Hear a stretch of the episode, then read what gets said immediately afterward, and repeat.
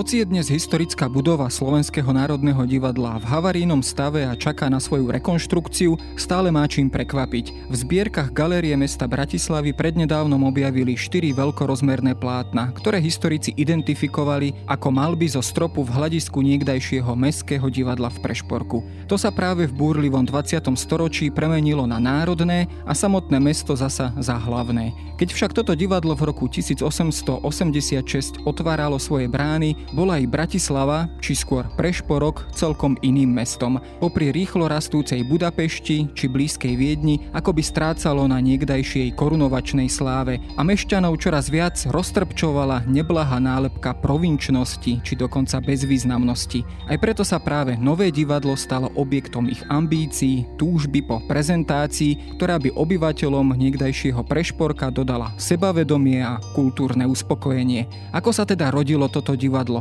Kam siahali jeho umelecké ambície a čo nám o tejto dobe prezrádza jeho výzdoba, kde sa doteraz štyri stratené platna nachádzali a čo nám ich osud hovorí o uplynulom storočí. Počúvate Dejiny, pravidelný podcast denníka Sme. Moje meno je Jaro Valent, som šéf-redaktor časopisu Historická reví a rozprávať sa budem s divadelnou historičkou Janou Laslavíkovou a historičkou umenia Janou Lukovou z Historického ústavu Slovenskej akadémie vied.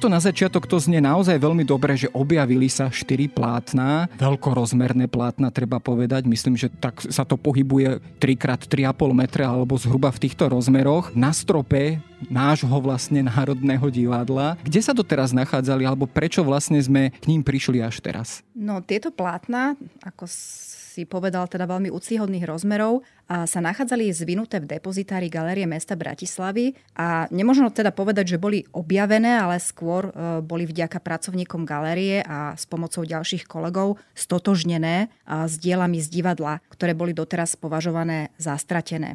Ako sa do priestorov galerie dostali, nevieme presne povedať. Ehm, neboli zaevidované ako zbierkové predmety, takže je možné, že sa k tomuto procesu malo v minulosti prikročiť, ale nakoniec sa z nejakých dôvodov nerealizoval. Ehm, boli zabalené do, do igelitovej fólie a mali kartonové vysačky s názvami tém teda jednotlivých výjavov, ale ehm, či sa do galerie dostali priamo z divadla ako napríklad busty z Priečelia v roku 1972, alebo boli ako mnoho ďalších predmetov prenesené do galerie v rámci e, delimitácie zbierok z Mestského múzea, taktiež zatiaľ nevieme potvrdiť. A osobne si myslím, že to bolo skôr ako pri tých bustách zo 72., ktoré už teda prišli vo veľmi zlom stave, pretože e, vtedy tento príbeh vlastne zaujal aj odbornú verejnosť a dosť sa k tomu teda publikovalo a určite by sa tie malby tiež spomenuli. Keď sa pozrieme na samotné odstránenie týchto malieb zo stropu divadla, kedy k tomu došlo? Máme o tomto vedomosť vôbec, alebo sú aj v tomto prípade skôr dohady a skôr sa len domnívame, že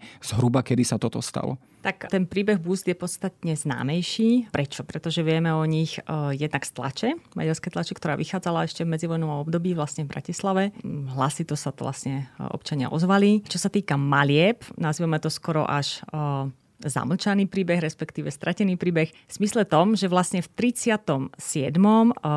1937 sa uvoľnil pôvodný strop, pôvodný znamená z toho roku 1986, uvoľnil sa vlastne a došlo k takému provizornému riešeniu s tým, že sa navrhlo, že bude vymenený, vyrobený nový lúster pre hľadisko a taktiež sa robila aj nový luster do vestibulu a ešte aj iné osvetlenie aj v divadle. Čiže nebolo to len výlučne o tomto lustri v hľadisku, ale tento áno, čakal teda na výmenu a tá sa udiala v roku 1938. A firma Aniža Spol vlastne písala v svojom návrhu, ktorý predostrela, ktorý bol potom aj vybraný, že vlastne tento nový luster krásne osvetlí maľby, ktoré sú na strope. Čiže v tom 1938 na jar máme jasnú stopu, že maľby tam ešte boli. Potom prichádza teda to turbulentné obdobie. Musíme si predstaviť, že vymeniť luster znamená postaviť lešenie vo vysokej budove, čiže by to bola kvás taká ideálna príležitosť, respektíve tá príležitosť, kedy by tie malby mohli byť kvázi znovu osvetlené, ale aj zároveň aj sňaté. Ale je to domienka, hej, poviem na rovinu domienka, pretože nikde sme doposiaľ nenašli stopy.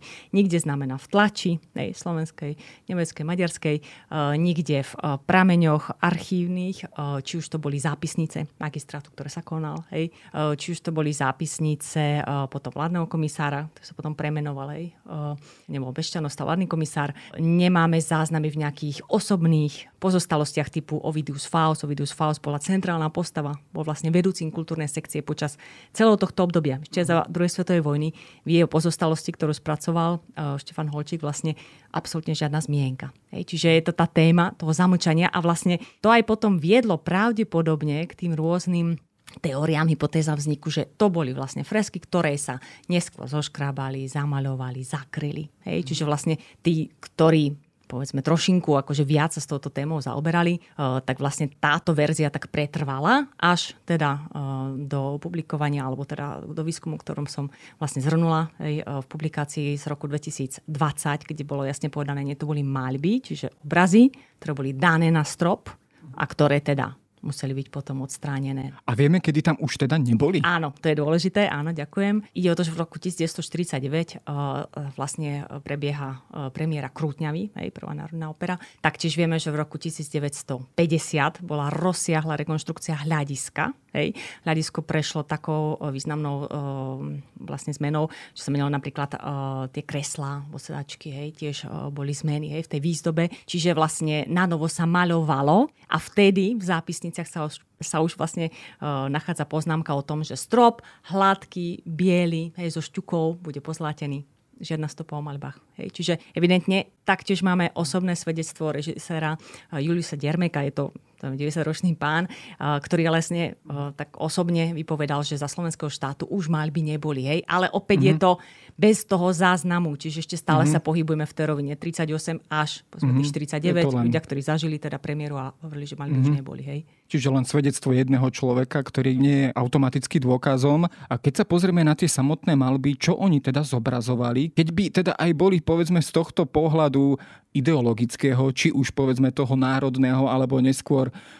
mohli byť označené za nejaké buržoázne diela. Prečo by možno boli takto terčom nejakého, nejakého odstraňovania? Čo teda zobrazovali tieto malby? Alebo zobrazujú stále? No tie námety určite klali oko, by som povedala. Treba ale zdôrazniť, že vlastne najlepší pohľad na tie malby eh, by bol v podstate z balkona, hej? že, že on, ono vlastne, keď sme hľadali nejaké dobové fotografie, tak, eh, alebo nejaké televízne záznamy, tak proste, proste väčšinou sa ten e, obraz zachytával vlastne na, na javisku, hej, alebo prípadne bol pohľad do hľadiska. Nikoho nenapadlo proste ísť hore na ten strop. Jednak bola samozrejme tma, Hej, ale, ale, ale naozaj najlepší pohľad by bol taký, aj odfotiť by sa dali najlepšie akože z balkona. No čo zachytávali? Ja, som, ja sa priznám, že ja som sa s takou ikonografiou za mojej nejakej 15-ročnej praxe e, tiež nestretla. Ako stretla som sa s rôznymi historickými námetmi z 19. storočia, ale, ale toto boli také špeciálne, špeciálne veci, ako námet napríklad e, Bankbán. Je to príbeh o Palatínovi, Bánovi Bánkovi, ktorý zachytáva dilemu medzi jeho vernosťou kráľovi alebo svojmu národu. Môžeme to aj teda myslím, že dnešnému takému bežnému uh, Bratislavčanovi to absolútne nebude nič hovoriť. Ďalší námed je Čongora Tunde. Uh, to bola teda romantická veselohra z roku 1831 od uh, dramatika Vihaja Vorošmartyho potom uh, ďalej námet bol Láslo Huňady vo vezení a posledný teda môj taký naj, najobľúbenejší je scéna so starouhorským uh, taltošom alebo žrecom, ktorý rozpráva prítomnému hrdinovi a jeho rodine historické ságy. A tam je dokonca v pozadí uh, vedutá prešporka s Bratislavským hradom teda. No, s Prešporským hradom.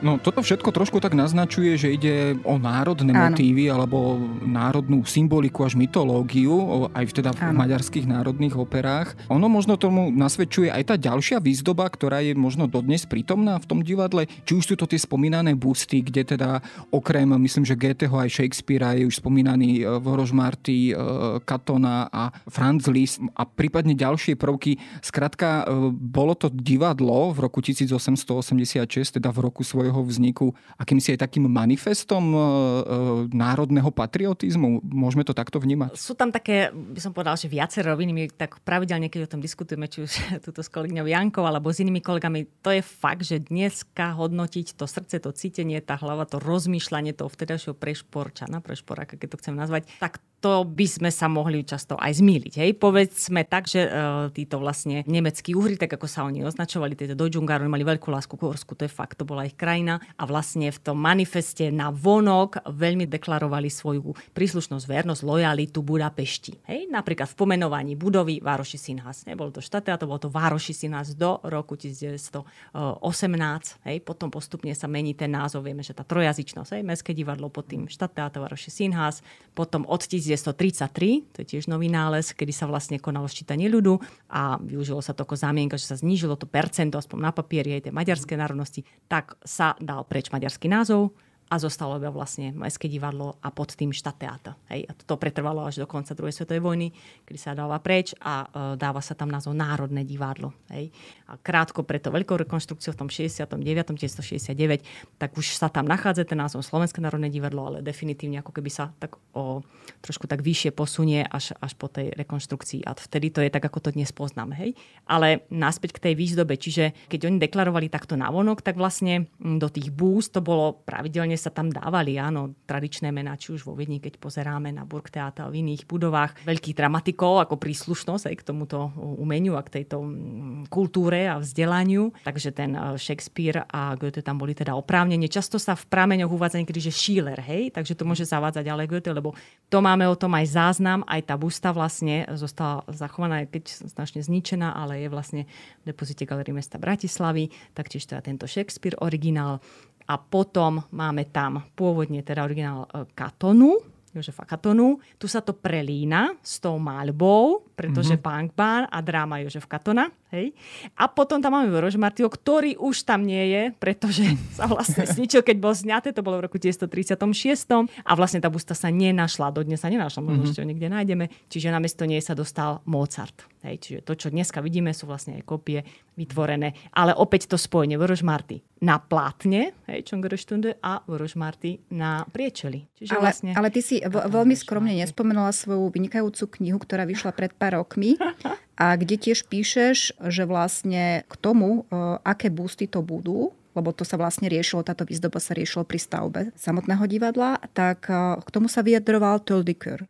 Áno, to bol vlastne maďarský spolok. A... Čo mňa osobne prekvapilo napríklad, že prečo oni? Aha, no tak eh, jednak to bola elita mesta, to treba povedať, dokonca taký Jambatka, ktorý eh, skutočne, povedzme to úprimne, aspoň z tých mojich výskumov vychádza, že teda podporoval nemeckojazycznú operu a tak ďalej, proste to nemecké divadlo, tak bol členom tohto, tohto likeru. Čiže to bola súčasť hej, elity. Hej? Čiže to nebolo v protirečenie, respektíve tak sa to patrilo. No a tento Coeur, to je zaujímavé, že v čase, práve v tom 1936, 7, 8, tak tam bol na čele doktor Laszlo Eisinger, Eixinger, vlastne, uh, ktorého ešte potomci teda šijú. Je to uh, v Rajke vlastne uh, bývajúca pani Berta a Orbáne, Maria Berta Orbáne a vlastne, keď sme ju oslovili s otázkou, že či ona niekedy počula takýto príbeh v rodine, povedala, že nikdy Hej? Pričom tento Laszlo Luxemburg na čele toho Toldikuru, ktorý bol, teda po vojne vieme, že boli tieto spolky rozpustené, a čiže on musel vedieť o tom príbehu. Tak ako vedel o príbehu Bús a písal a hlasito sa ozýval v tom 36. Hej, že to bol, dokonca sa písalo v tlači, že Ovidius Faust, ktorý bol na čele, tak sa zaslúžil, no ja hovorím, že zaslúžil, ale vedel o tom, hej, podpísal aj teda papier, ktorom hovoria vyhlásenie, áno, busty idú dole a nás a na ich miesto pôjde Palárik Madáč, Smetana, čiže sa máme mena. Dokonca sa podpísala objednávka na Palárika, nikdy sa to nerealizovalo, vlastne busty išli dole, dovidenia. A až po roku 2000 bola taká iniciatíva. Hej. Ale my máme takú milnú predstavu, že, že aká nejaká bohatá strašne tá výzdoba bola. Mm. Nebo, nebolo to až tak. Nebolo tam um, zúčastnených až toľko umelcov, hej? Pretože, prečo? Lebo neboli peniaze, e, si myslím teda. Áno, to bolo hlavný a, a vyberali aj proste uh, pomerne neznámych, neznámych autorov. Aj tam bola taká veľká diskusia napríklad, že no, keby sme to teda tak zrekapitulovali, tak na, na tej Atike je alegorické súsošie Tália s anielmi od uh, viedenského sochára. On bol z nich taký najznamejší, Theodor Friedl tam bola taká diskusia, že prečo to nerobí Viktor Tilgner, ktorý bol vlastne pochádzal z Prešporka. Hej? Ale potom sa nejak s ním dohodli, takže on spravil fontánu. oveľa drahšiu fontánu. Neskoršie teda pred, pred divadlom. Hej? Že bola to taká, dá sa povedať, ako keby kombinácia alebo kompromis medzi tými viedenskými umelcami a tými domácimi prešporskými, že prihliadalo sa na to, aby aj teda tí domáci mali, mali, mali nejaké slovo v tejto novej budove. Snaha, pre, presne, presne. E, samozrejme boli obrovské snahy, ale k tomu by asi uh, pani doktorka Láslaviková Janka povedala viac, uh, ako, ako sa tlačilo na to, aby to robili uh, napríklad Feiglerovci z Prešporka, aj tú budovu, a nie Fellner a Helmer. Ale uh, treba povedať, že aj tá výzdoba dosť súvisela s tým, že aké kontakty oni mali, lebo oni vlastne boli staviteľmi iných divadiel a to, to aj vlastne tí zástancovia, ktorí chceli, aby oni stavali toto divadlo, uvádzali ako teda argument, prečo, prečo teda nedať uh, domácemu staviteľovi, hej, pretože naozaj nemal tie možnosti, schopnosti a tak ďalej a tak ďalej. Ale ešte k tej výzdobe bola tam teda tá tália s anielmi, potom tam boli busty, čo sme povedali. Tie boli od Vilmoša Marhenkeho z Budapešti, ktorý v podstate neznámy, pomerne neznámy, hej, akože poznáme od neho nejaké, nejaké práce, ale proste neznámy autor. Potom tam boli vlastne uh, tie, tie malby, ktoré sme teraz uh, spomenuli. To malo byť podľa mňa taký ústredný bod, hej, a preto sa aj prvá prešporská sporiteľňa rozhodla najprv, teda na začiatku, že ona by chcela financovať práve túto výzdobu, potom od toho upustili a e, financovali teda Tilnerovú fontánu. A potom na základe teda toho, že tieto malby boli vyhotovené, od, ktoré teda stále sme nehovorili, že, to namal, že ich namaloval teda Leo Willibald von Lütkendorf Leimburg, keď, keď to uvidel vlastne e, ďalší umelec, ktorým bol Cornel von Špánik, ktorého tiež oslovili, aby tie malby namaloval, ale on odmietol, tak e, vyhotovil vlastne e, fresky, alegorické zobrazenia v salóne na prvom poschodí. A potom tam ešte vlastne ďalšia vytvorná, vytvorná výzdoba, o ktorej môžeme povedať, to bol návrh opony, ktorá bola jednoduchá, červená draperia to bola však. Takže a potom tam ešte bol nejaký maliar a dekorátor zase z Viedne, ktorý tiež spolupracoval s Volnerom a Helmerom, Reinhold Völkel. Takže to bola taká zmeska, ale naozaj nemôžeme povedať, že tam bol niekto úžasný, ktorý to prišiel, zažiaril. No, ono to samozrejme záležalo na rozpočte, ktorý sa nazbieral v meste. Ten bol kombináciou asi nejakých zbierok, či už samotného mesta, ale aj teda jeho obyvateľov, mešťanov a podobne. Ako sa takéto teda divadlo financovalo, ako sa rodilo a akú vlastne aj dôležitú dôležitosť alebo prioritu aj ten mestský výbor tomu, tomu vlastne kládol. Áno, k tomu financovaniu je to zaujímavé a tým sa práve všetci chválili, tak pravdepodobne sa to práve podpísalo na to, že bol ten rozpočet konečne 330 tisíc uh, zlatých, teda forintov. Uh, dôležité je povedať, že uh, to bola suma, ktorá naozaj nebola vysoká, na čom sa to ukázalo, že jednak táto výzdoba teda bola daná tým, ktorým bola. Potom tam chýbalo aj takéto technické vlastne vybavenie typu, že povedzme strojov, hej, že bežne bývali vlastne súčasťou či už na hromobitie, či už na vlny, alebo na iné, hej, že tie efekty, tak toto vlastne chýbalo, boli iba v takej menšej miere. Taktiež tie dekorácie, on síce bol taký základ zakúpený, bol práve objednaný Umbriusky Burhard Kautsky, to bola taká známa viedenská firma, tí robili teda aj tú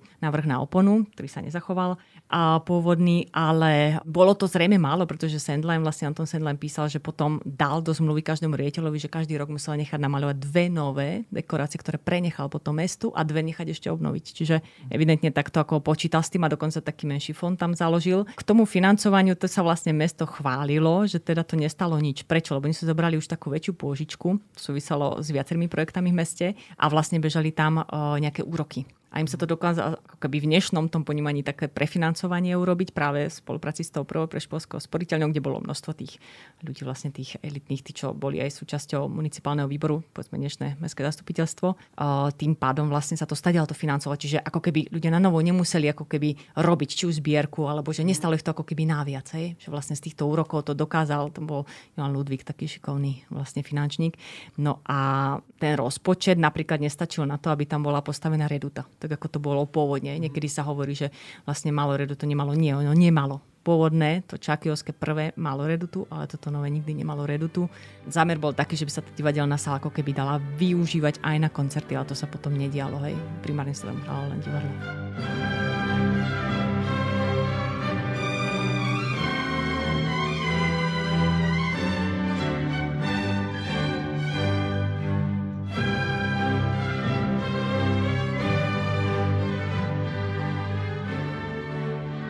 Ako sme už naznačili, vlastne ten samotný projekt tej budovy vyšiel vlastne z kancelárie Fellner a Helmer. To bola taká dvojica vlastne viedenských architektov, ktorí navrhovali tie divadla, alebo tá kancelária navrhovala divadla vlastne po celej strednej Európe. Myslím, že od Hamburgu až po Odesu, nejakých 5 desiatok, čiže ono mohlo ísť, alebo môžeme sa na to dívať aj tak, že išlo už o akýsi len vzor, ktorý sa opakoval mesto po meste, alebo to mesto malo aj také tie svoje špecifika, respektíve ten model bol takto prispôsobený prispôsobovaný na Bratislavu alebo iné mesta? Tak myslím, že v prvom rade to určite bola aj finančná záležitosť, lebo vedelo sa, že toto projekty fakt sú cenovo výhodné Poviem príklad, napríklad uh, sa stavalo v, uh, v rovnakej dobe uh, divadlo v Karlových Vároch, kde sa otváralo vlastne v maji 1986, čiže pár mesiacov pred tým našim, začalo sa v 84.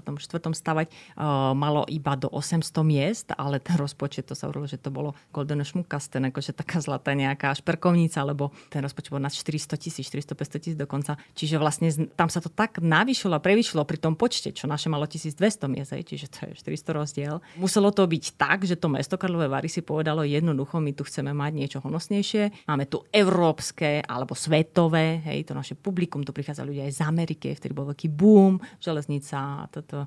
Čiže vlastne tie kúpele sa stali centrom hej, toho kultúrneho života. Prešporok usiloval o to vymanenie sa z toho, že teraz my sme provincia, čiže to druhé európske mesto, oni sa tak radi hovorili, ale ešte vždy e, to bolo mesto, ktoré nebolo to naj, najbohatšie, povedzme to úprimne.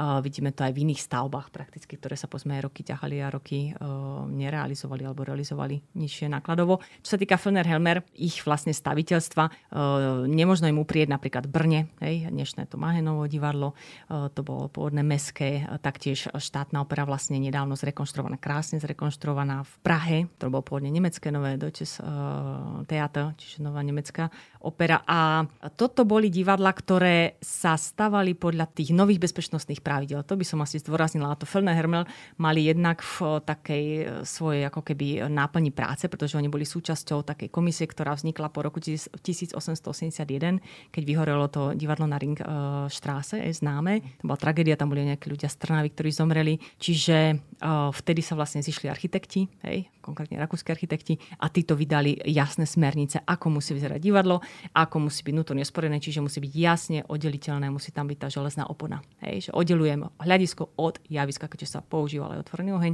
A svietilo sa nie všade ešte elektrinou, aj u nás bol vlastne ten svietiplyn. Takže aby nedochádzalo k týmto požiarom, aj keď tam aj zavanul vietor a tak, vlastne vzadu to bývalo otvorené, keď sa tam aj prinášali kulisy, to si musíme predstaviť, hej, že to nebolo tak ako dnes. Čiže na javisko mohlo tam dôjsť k nejakému nešťastiu Takže toto Fellnerhelme implikovali a za toto im vlastne naozaj patrí, dá sa povedať, mm, aj tá slava, ktorú majú. Potom sa orientovali na obyvateľstvo, hej, jasne, komunikovali, diskutovali, máme tu listy, ktoré písali Sandlinovi, uh, informovali sa o tom, kto je vlastne tým, kto bude našťovať to divadlo a tak ďalej. Čiže museli byť zoznámení s tým, že máme tu áno, nemeckojazycznú elitu, zároveň tu máme pomaďarské kruhy, ktoré sa samozrejme s postupujúcou maďarizáciou, hej, ma, naberali na sile a mali slovo. Čiže kombinácia, hej, vlastne tak ako politiky zábavy, ako to vždy bolo pri divadle.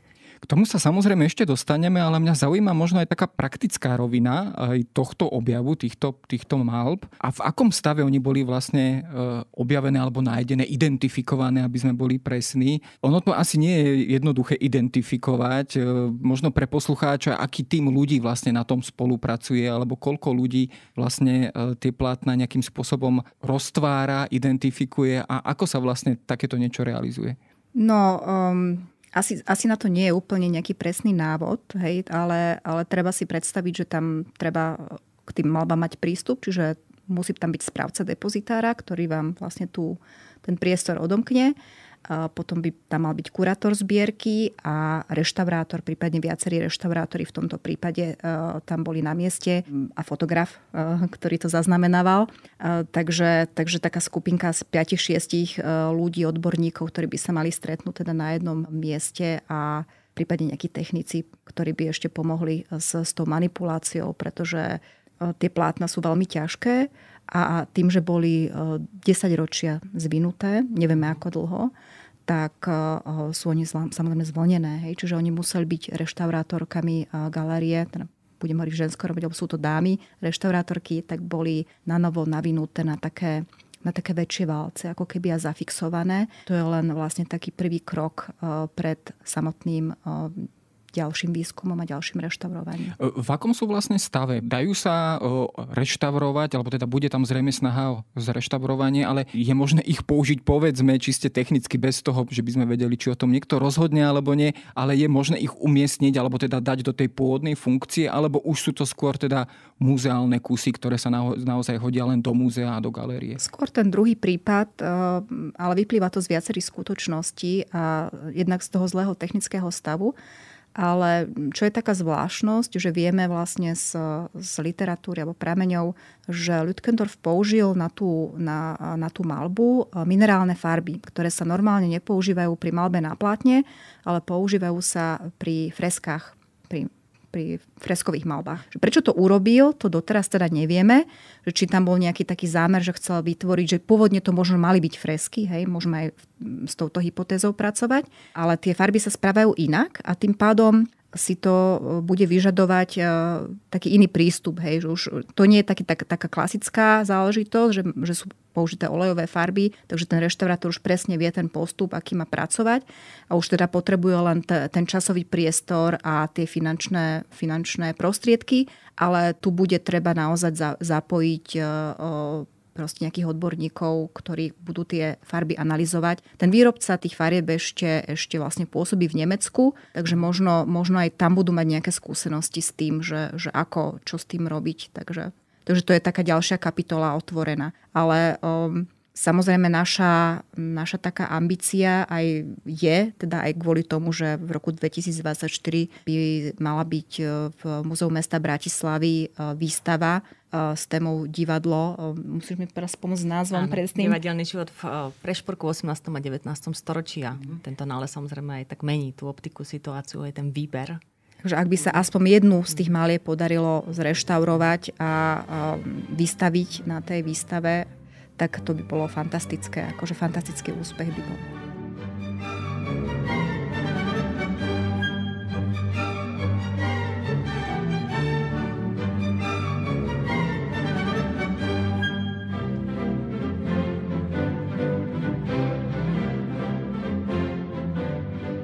Samotná tá ikonografia tých malieb, ale aj celého divadla trošku aj hovorí o tej dobe, o tom teda, že Prešporok bol mnohojazyčným mestom a predovšetkým v tom, v tom divadelnom svete sa tam striedala tá Nemčina s Maďarčinou. Ako sa to možno znášalo? Povedzme aj v tom roku 1886 a v tých ďalších rokoch. Boli tam snahy naozaj presadiť ten, ten maďarský národný model, tak ako sa postupne e, vyvíjala, naberal na sile. Znášali to povedzme s pokorou alebo aj so sympatiami povedzme práve tí nemecky hovoriaci mešťania v Prešporku? Takto, ono v podstate z tých e, historických záznamov, z tých archívov alebo z tých prámeňov, ako my to nazývame, vyplýva, že od postavenia divadla sa malo hrať výlučne v maďarčine. Čiže vlastne tento Thurdiker, ktorý to už pospomínaný, ten Toldyho kruh, tak tento spolok e, dosť jasne deklaroval, pretože vlastne išlo o postavenie domu pre národnú múzu, rozumej maďarskú múzu alebo teda maďarskom jazyku. E, čiže keď e, sa diskutovalo o tom, či prestavať staré divadlo, zrekonštruovať tak ďalej, alebo či postaviť nové, tak toto bol jeden z tých argumentov. Samozrejme aj v tomto vidieť takú tú dvojpolovosť, alebo tak naozaj ten navonok deklarovaná e, poslušnosť, alebo tá lojalita Budapešti a zároveň to domáce, ten lokál patriotizmus, ten duch, ktorý tradične bol teda hej, ten, ten nemeckojazyčný, nehovorím ani rakúsky, nemecký, ale nemeckojazyčný, čiže vlastne kultúra ťahnúca sa hej, z tých storočí, z tých osídlení, aby každý rozumel, to samozrejme žilo aj slovenské obyvateľstvo a bolo aj v istých tých koncom toho 19. storočia ešte minimálne percentuálne, dokonca aj malinko vyššie ako maďarské, ale netvorilo vo väčšine, nehovorím, že neboli výnimky, máme tu Vendli Kutlík, Kutlíkovca rodina známa a ďalšie, Mudroňovci a tak ďalej, čiže oni tu boli, ale bolo to malý počet na to, aby vlastne vytvorili tú vážnu protiváhu, ako mm. treba sa neviem, Martina, iné mesta. Čiže aby Netvorili sme to... tie mestské elity, početné mestské presne, elity. Presne, čiže mm-hmm. v tom rozhodovaní, v tých menách, e, ktoré my čítame, tak tam boli teda nemeckojazyčné, maďarské, potom samozrejme aj tá maďarizácia tých, tých mien a tých osôb vo vnútri svojom srdci a s tou túžbou ďalej využívať e, možnosti zábavy a ušľachtilej v Nemčine. Čiže ten starosadlík nerád príjmal to, že ja teraz sa mám baviť v maďarčine. Čo sa dialo? Boli uvádzané operety. Hej, prichádzala maďarská operná spoločnosť, ktorá bola veľmi šikovná. To bol Ignác Krečaný, vlastne prakticky jeden z najlepších. Aj dodnes jeho pozostalosť vo vynikajúcom stave v Budapešti uchovaná. A on mal také aj heslo, sídlo, hej, že vlastne on cez leto vždy bol v Budapešti, tam bol varenie, čiže aj nabral tie kontakty rôznych tých rôznych viest, hej, budapešťanských, ktoré a potom ich vedel pozývať cez rok. Čiže vlastne on sa delil o sezónu najprv s Maxom Kmentom a potom s Emilom Raulom. Čiže vlastne on veľmi rýchlo pochopil, že keď tu bude hrať len činohru, ktorú nie je rozumieť, tak on tu neúspeje. Čiže uvádzal vo veľkom operety, uh, operný repertoár nie, lebo to bola zase uh, nákladnejšia, finančne teda uh, náročnejšia záležitosť na to aj operných solistov. Tých zase mal Emanuel Raul, to je pekne vidieť um, tiež z najnovších výskumov, to čo aj prináša, že človek báda k malbám a nájde niečo iné. Sú to listy Bruna Waltera, síce kópie, ale ktoré sa vlastne So podarilo identifikovať v pozostalosti Ivana Balu, to bol významný kritik hudobný vlastne z 20. storočia, z tej prvej polovice. No a vlastne tento Bruno Walter, potom svetový dirigent, ktorý sa posunul, vlastne emigroval do Ameriky, tak tu hovorí vlastne o, o, o veľmi čulom živote. On samozrejme bol naviazaný na Vieden, na Gustava Mahlera, ale je pekné vidieť, že mu sa tak umožnilo ako mladému dirigentovi tu uvádzať niekoľko premiér operných. Hej. Čiže vlastne tu sa žilo, hej, tento Raul v tom boji, ktorý tu už prebiehal, hej, o tú prevahu Maďarsku, tak on zároveň vedel, že dobre, keď uvediem tú operu a na dobrej úrovni, tak budem tu mať, hej, budem tu mať publikum. Čiže toto bolo až do roku 1899 a vtedy prichádza zlom sezóna sa prestáva deliť, prichádza jeden riaditeľ, Ivan Rele, inak úspešný riaditeľ, no ale tu on neúspel, pretože sa rozhodol hrať uh, nemecko-maďarsky, čiže striedal počas celého roka, ale vypustil vlastne uh, predstavenia operné, už hral len teda v maďarčine, že tá kvalita bola taká kolisajúca. V Nemčine sa hrala teda činohra, nízky počet ľudí, čiže po troch rokoch sa tento model úplne ruší a nastupuje naspäť opäť tá striedavá sezóna, ale s tým, že sa začína po maďarsky a potom po nemecky, čiže v rámci jedného roku. Uh, pre také predstavenie, ako to vyzeralo, že povedzme pol roko sa hralo po maďarsky, pol roka nemecky, alebo to bolo na striedačku, akým spôsobom áno. to fungovalo? Áno, bolo to tak, ale bolo to malinko menej, lebo tá hlavná sezóna v tomto čase v tých provinčných divadlách, ako to hovoríme, hej, divadlách provincií trvala max 7, max 8 mesiacov. To sa potom posúvalo, pretože keď sa videlo, že dobrí Maďari si berú 4, 5, možno až 6 mesiacov, tak tým Nemcom zostávalo, sa to posúvalo do leta. Čo nebola výhoda, lebo v lete sedieť v budove, ktorá nie je vykúrená, hej, a máte krásne počasie, však rovnako ako dnes by človek išiel von na výlet, a park a tak ďalej, hej. Čiže ale tá návštevnosť bola napriek tomu dobrá, lebo vlastne to nemecké divadlo si oni vážili. Ešte poviem taký dodatok, že po 1918, konkrétne 19 a 20, hej, keď sme nedávno slavili tú stročnicu SND, kde vlastne veľmi výrazne mm, aj to, o čom sa dneska diskutuje, dovolím si to určite tu povedať. Otázka súboru, či má dneska zmysel vôbec nejaký operný súbor.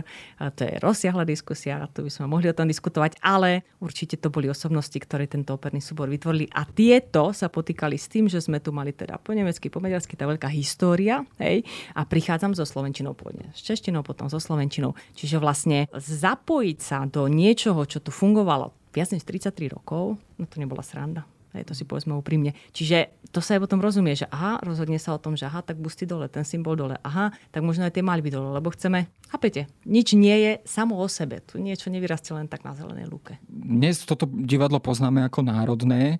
Boli snahy ho takto pomenovať, povedzme aj koncom 19. storočia ako presne. národné a prečo sa to nepresadilo? No to bol veľmi vtipný príbeh, pretože vlastne vláda, no vtipný, ja poviem vtipný, lebo uh, možno by mi dali za pravdu všetci tí, čo, čo zastupujú dneska uh, teda župy kraje a, a neviem, a tú samozprávu, kde vláda hovorí jedno a tieto uh, hovoria druhé, respektíve majú pocit, že nie sú v, v absolútnom súznuku, lebo vláda niečo od nich vyžaduje, ale zároveň im na to peniaze. A podobný spôsob bol vtedy, že uhorská vláda im povedala, tak nemzety si na akože to národné, ale pre šporčania povedali, dobre, národné, znamená, dajte nám peniaze a vláda povedala, nezafinancujte si to sami a sami sa rozumiete to nemeckojazyčné elity. Čiže vlastne oni povedali, no také tak, tak potom nech sa volá Vároši, hej, sa volá Meské ste maďarský názov, ale meské. Čiže toto NMZ malo byť nejakým ako keby, mm, povedzme, symbolom, ale to toto mesto povedalo, že nie. Aj to, to svedčí nie, o tej síle. A prichádza rok 1900 pred vojnou, alebo tak cez vojnu, 16-17 sa začalo diskutovať, že predsa len to pomenovanie Nemzety, no a Nemzety prišlo, ale bolo to Slovenské národné, čiže to sú tie paradoxy tej doby. No? Tak. tak možno dá sa povedať, že vyťazil možno nejaký lokál patriotizmus, alebo teda lokálna identita, že nám tu prešporčanom nebude nikto diktovať z Budapešti, keď by sme to takto zjednodušili. No ja som takto na záver, keď sa dostaneme k samotnému tomu dnešnému dnešnému stavu tejto budovy. Ona čaká na rekonštrukciu. Prebieha spolu s tým aj nejaký výskum, alebo plánuje sa výskum, alebo čo, čo sa možno pripravuje, alebo hľadá vlastne v súvislosti s týmto divadlom ešte, ešte čo, ak, ak, aké, aké bola, ďalšie? Možno by to bola pre ďalšieho hostia, či hostku otázka. ale, ale myslím si, že to asi patrí už naozaj pre... Tak teda ja teda už žiadne tiež čerstvo, ako sa hovorí, novinky nemám, ale ja osobne, túto si Janko dovolím si tvrdiť, si myslíme, že je to nález storočia. Teda, keď to tak môžem povedať, pretože naozaj dneska uh, dúfam, že po tomto podcaste sa minimálne dvoja, traja ľudia ozvú, že teda ešte zažili možno ako malé deti nejaké to rozprávanie o tom minimálne, keď to už aj nevideli na tom strope, ale uh, jednoducho áno, aj medzi kolegami a tak ďalej, keď sme hľadali tých priamých hej, účastníkov, jednoducho nie.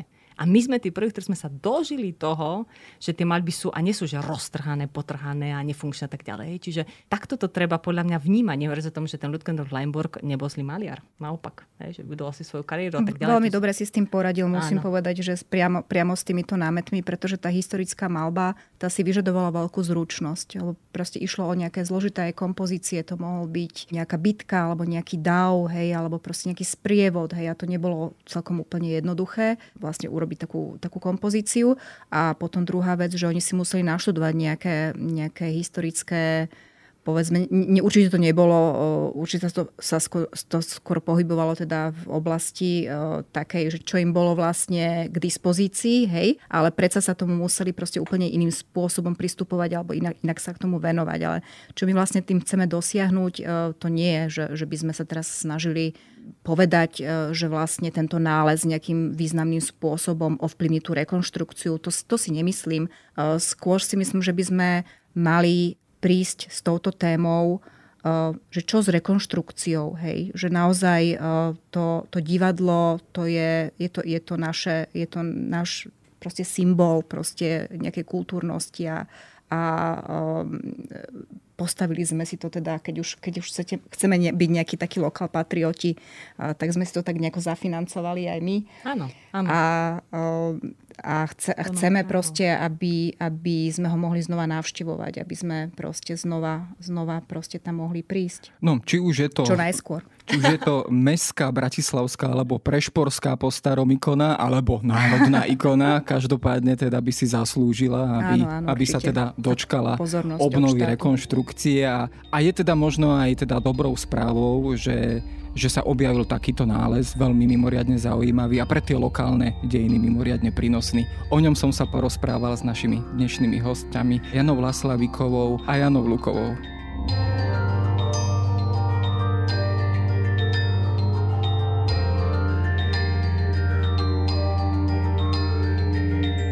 To je na dnes všetko. Počúvali ste Dejiny, týždenný podcast denníka Sme a historickej reví. Podcast Dejiny vychádza každý týždeň v nedelu. Prihláste sa na jeho odoberanie vo svojej podcastovej mobilnej aplikácii na platformách Google Podcasty, Apple Podcasty alebo v službe Spotify. Všetky diely nájdete aj na adrese sme.sk lomka dejiny alebo historickareví.com. Ak sa vám podcast páči, môžete ho ohodnotiť. Ak mi chcete poslať pripomienku, môžete sa pridať do podcastového klubu Denníka Sme na Facebooku alebo mi poslať mail na adresu jaroslav.valent zavináč petitpress.sk. Ja som Jaro Valent a na tvorbe tohto podcastu sa podielal aj Viktor Hlavatovič.